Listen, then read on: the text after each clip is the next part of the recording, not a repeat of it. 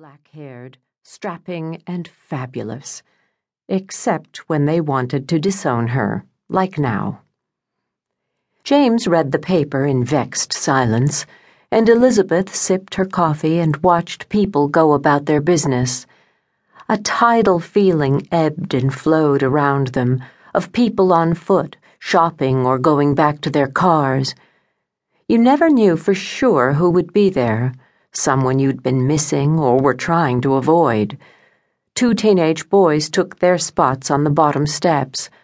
Their pose was a flop that said, I've arrived and I'm not moving.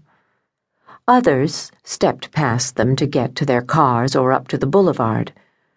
Over by the bus kiosk, there was a sense of marketplace transactions among the high school kids punk, funk, hippie, straight of intrigue, nonchalance, commerce, boredom, opportunity. On the main street, people dropped off DVDs and videos, stopped to chat, ducked into the liquor store, flirted, picked up after their dogs, or not, riffled through dresses hanging outside on racks. Elizabeth read the paper over James's shoulder. How long are we going to wait? he asked. It's been 20 minutes. Five more? It's like waiting for goddamn Godot. Some of the young men converging at the kiosk had cultivated the look of homelessness, but without the inconvenience and hardship. Car keys dangled from their belts as they drank $4 lattes. Some looked like star athletes because they were or had been but you saw a feral, dark energy in some of the young here, of despair, blankness, failure, and indirect gazes, ill health, or sometimes a dangerous, raw male potency. The grunge, the piercings, the clothes that deliberately didn't fit, that said, I am the best, I am the worst, the tattoos, psychic band aids to cover the wounds. They were home here and only here. You could tell by the loose legged swagger instead of the back alley prowl they used at their parents' houses. Some of these guys had been to Elizabeth's home in the year since she and Rosie and James had moved here from Bayview.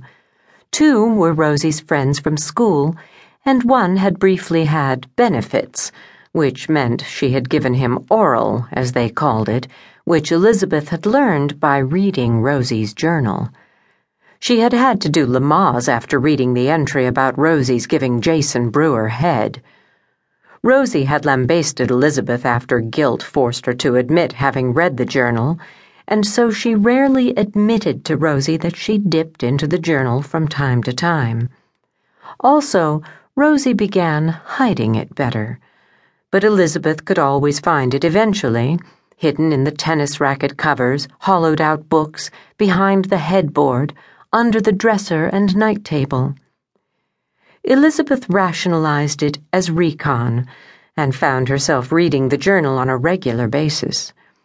When she got new intel that she did not tell Rosie she knew, she obsessed about the dreadful news. For example, that Rosie had tried cocaine a few times last summer and smoked cigarettes every so often. And when Elizabeth did admit to snooping, for instance, when she discovered that Rosie was not a virgin, Rosie rightfully went crazy and didn't speak to her for days. When Elizabeth tried to break the habit and go without any new information, she fixated on the grisly teenage possibilities. So it was torture in any case, as Elizabeth had to try to keep the files straight in her head what she knew and had admitted to, what she knew but must keep a secret, and what were only her dark imaginings. So Rosie had given guys head, gotten laid, and done cocaine a few times. For God's sake, what did Elizabeth expect? It was not ideal but Rosie was 17 and gorgeous, and had been on the pill for an overly heavy monthly flow and acne since she turned 15. Her skin was under control now, with only small clusters of pimples, and she got much less crazy every month. The mention of cocaine upset Elizabeth.